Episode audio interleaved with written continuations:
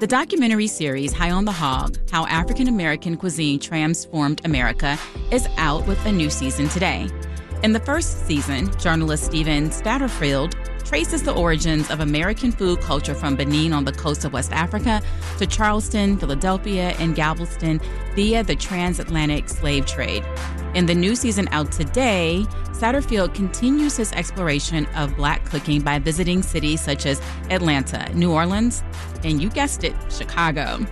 I was able to take part in the series by sharing my research on Chicago as a destination city during the Great Migration. And our next guest, who also made contributions to the episode showcasing the Black foodways of Chicago.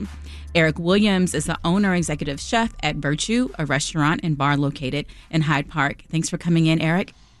Thank you so much for having me. And Dario Durham co hosts the Chicago History and Food podcast, 77 Flavors of Chicago. Great to have you back. It's great to be back. Thank you. We're reunited. I know. We could talk now. Yeah. it feels good. Well, before we get into season two, I first want to hear from both of you on this. And Dario, I'll start with you. When you think of Black Chicago and food, what's the first thing that comes to mind? Um, the the the creativity, you know, uh, the and the realness, the soul of the food, man. It's I think of chicken, Thanksgiving, basically all the stuffing and uh, everything, man. I just think about feeling good. That's what I think about. You said stuffing and not dressing. Dre- What's the difference? What's it? Is it? Is it what stuffing or dressing? Ain't the same thing? No. Just let it go. Okay. so you clearly eat but don't cook. That's that's a fact. Yeah, that's a fact. Eric, would you like to school him on the difference? Um, stuffing. You is, go inside, right? No, stuffing is the version that's usually outside of our race. Oh, okay. okay. And it can sometimes have things like raisins in it. Oh no, yeah. Well, I ain't doing that. Nuts, you know? things like that. Um, dressing, um, depending on if you're, um, you know, in some parts of the South that are closer to bodies of water, could have oysters, could have andouille sausage, um, and most traditional um, dressing in Chicago is usually just vegetables and potentially, you know, gizzards and parts and things like that. Yeah, that, well, that's what I eat. I just call the terminology okay. is just different. okay. Like, all right, all right, we're clear. We're boy, clear. Oof, boy, that's, we uh, two minutes in. I'm up and down bad. Eric, same question to you. When you think of Black Chicago and food, what comes to mind? Um, when I think about Black Chicago and food, I think about um, the opportunity to commune and, and come together. Um, when you know things like um, restorative space, um, laughter, um, the wholesome wholesomeness of um, nostalgia. Um, I think about family when I think about Chicago and food, and I also think about survival because for many years, Black people have used food as a way to communicate and to extend gifts to one another and to bridge the burden of all that they have to deal with outside of their personal space. And to keep with that theme, how do you understand the legacy of African American food in Chicago? Like, what would you find in someone's grandmother's kitchen? What would you find in someone's grandmother's kitchen? Um, casserole dishes are high on that list. Um, there are roasting pans. There are these like black and white roasting pans. Um, in terms of dishes, macaroni and cheese, collard greens, um, you know, the age old um, argument from um, the South, spaghetti. I think this came up mm-hmm. off off of um, um, the series, you know, in Chicago, it's spaghetti and and catfish, and obviously fried chicken, cornbread. That could be baked cornbread, hot water cornbread, biscuits. Um, also, things that I think that you would see in someone's grandmother's house. Um, that age-old photo of Martin Luther King mm-hmm. and um, John F. Kennedy um, hanging on the wall. It might be replaced with Barack Obama now. Yeah. or added, added, yeah, yeah, added to, yeah, to, the, to the Trinity. Yeah. Uh, Dario, with 77 flavors, you've been all over the city talking to chefs and business owners. What have you learned about Black food traditions in the process? Uh, I, I'm learning how deeply uh, into it they are. Take Chef Eric right here. You know, we were on the set. He was talking about how you know the how he makes his food to you know kind of represent different parts and different aspects of of what uh, happened to us in the past. And you find that a lot with different chefs around is that we really hone in on the history, and we and we like to tell you this is where this came from and this is how we make it and this is why we do it the way we do it. There's a lot of story behind it also. So that's kind of been a, the theme going with 77. What would you say set Chicago apart from other regional African American cooking? I think I do not want to say ours is uh, the the more authentic or anything like that, but I tell you one thing: there's passion you know but in in the way we cook our foods everybody almost has the same exact story. We don't have to worry about going over somebody else's house and it tastes a little different or it might be this it might taste a little bit different but it's the same consistency it's the same kind of theme between the different macaroni and cheeses and the and the, the turkeys and things like that. So that's that's one thing chicago we we don't we don't falter. Y'all told me at the top of this. Y'all let me know already. We don't play about our food in, and the history of it. So Really, that's that's what I learned. Eric, what do you think sets Chicago apart? Um, I think the narrative is different, and I think um, you know um, regionality sets the stage. Um, over at our restaurant, Daisy's Po' Boy and Tavern, um, we often tell people that you know our gumbo is not going to be just like the gumbo in New Orleans, because in the north um, it gets pretty darn cold, and so in New Orleans gumbo is brothier. Um, obviously, the shellfish is pristine because they can get it that day and process it, whereas I am getting things flown in. Um, so there's a bit more roux in the gumbo at Daisy's. And, um, you know, Chicago is known to be a meat and potato town. So our plates are a little bit heartier up here, and um, they tend to have a little bit more animal um, protein focus. Whereas in the South, there's a there's a ample amount of vegetables that play a leading role um, in the cooking. And then last but not least, because Chicago was home for many years to the stockyards, there's one thing in Chicago that is not celebrated the same way as I mean that that is celebrated unlike any other place, and that is the rib tip.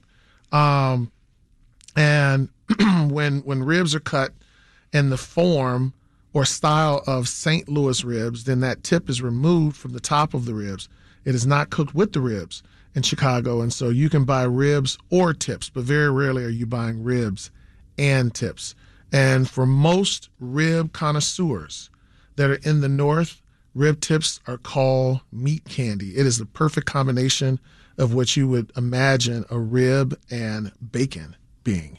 It's chewy, it's unctuous, it is slathered in sauce and it is a Chicago thing all the way. Can y'all hear my stomach hey, growling? Look. Like I am getting hungry hey, sitting shoot. over here.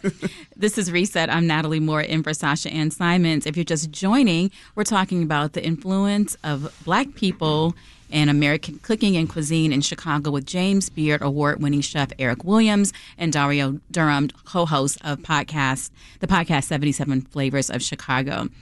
So, have you all seen? So, High on the Hog season two Drop today. Chicago's an episode. We're all in it together, mm-hmm. eating at Virtue. Um, I believe I was clean. I noticed that you all didn't clean your plates. I did with the short rib and the mashed potatoes. Speaking of meat and potatoes, have you all seen the episode yet? Yeah, I, I stayed up till two in the morning. You did. I, I watched it when it dropped. Yeah. Okay. Have you yes. seen it, Eric? Yes, I've seen. Okay, I guess I'm the only one. I'm trying to remember what we all talked about, but you mentioned spaghetti, so I want to go back to to that what are the origins of black folks in the Midwest, Chicago, using spaghetti as a side dish when we're eating fried catfish, fried shrimp?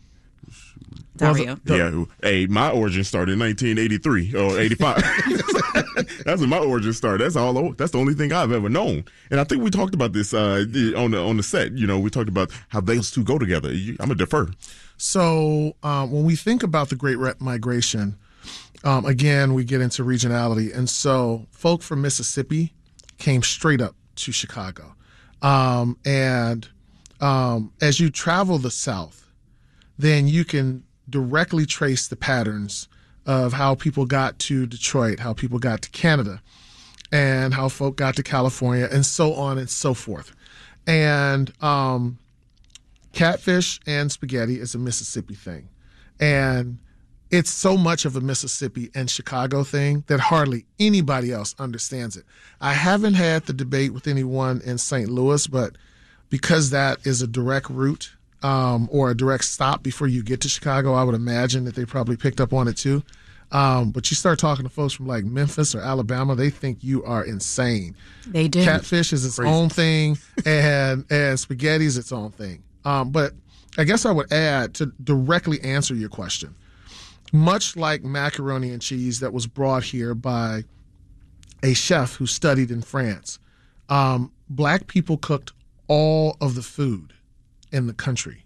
We were the cooks. We were the service and the labor in this country. So we took from the influences of what was made available to us and that those those influences were incorporated in our food and one might argue they were perfected in our food and so the macaroni and cheese that was being cooked in France, I mean, you can't find macaroni and cheese that tastes like macaroni and cheese in a black home in France today. It has still not become that. It's just a different thing. It's a thing of its own. And so um, spaghetti and in the home of a black family is almost always incorporated with the sauce and and the meat, um, which would be bolognese and, and, and Italian culture. For us, it's meat sauce and it, it takes place in the pot. Um, it's sacrilegious for it to be a one pot dish. and in the Italian culture, the sauce is always poured over the top or served on the side. And so, um, if you walked in a in a home tomorrow and there was spaghetti being served for Thanksgiving, they would think you were out of your mind if that sauce was not touching those noodles and they didn't have a chance to have a long, intimate relationship. Speaking of labor, the Chicago episode of High on the Hog focuses on the Pullman porters, and my grandfather was a porter. And we've talked about the meatpacking industry. We know black folks were working in the stockyards after World War One. Um, but are there any other um, things that you think about with labor tied to our food history, Dario?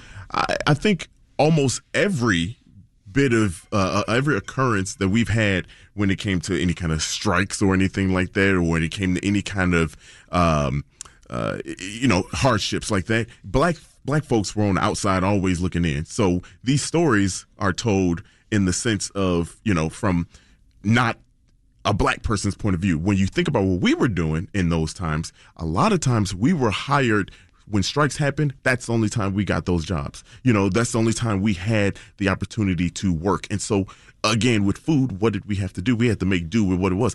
The people, if the, if it was a strike, the cooks went on strike too. Nobody else was working there. You know, so what we had to figure out how to do those type of things. So to me, I feel like every moment in history, every significant thing, and especially, you know, we talk about the Pullman Porters, what they did for Chicago specifically, our black uh, population everything came, you know, from a, a place of we had to. This is what we had to do, and this is how we got creative with it. And that's why I always say, you know, our culture here is creative because we had to be, and and that's kind of like the, the the gist of it all. Uh, everywhere you go, in, every bit of time. Speaking of rib tips, that uh, meat candy, as you referred to, Eric, Lem's Barbecue is my favorite in Chicago, and it's mentioned in High on the Hog. Um, what notable restaurants or food businesses here in Chicago have left a lasting impact on you, Eric?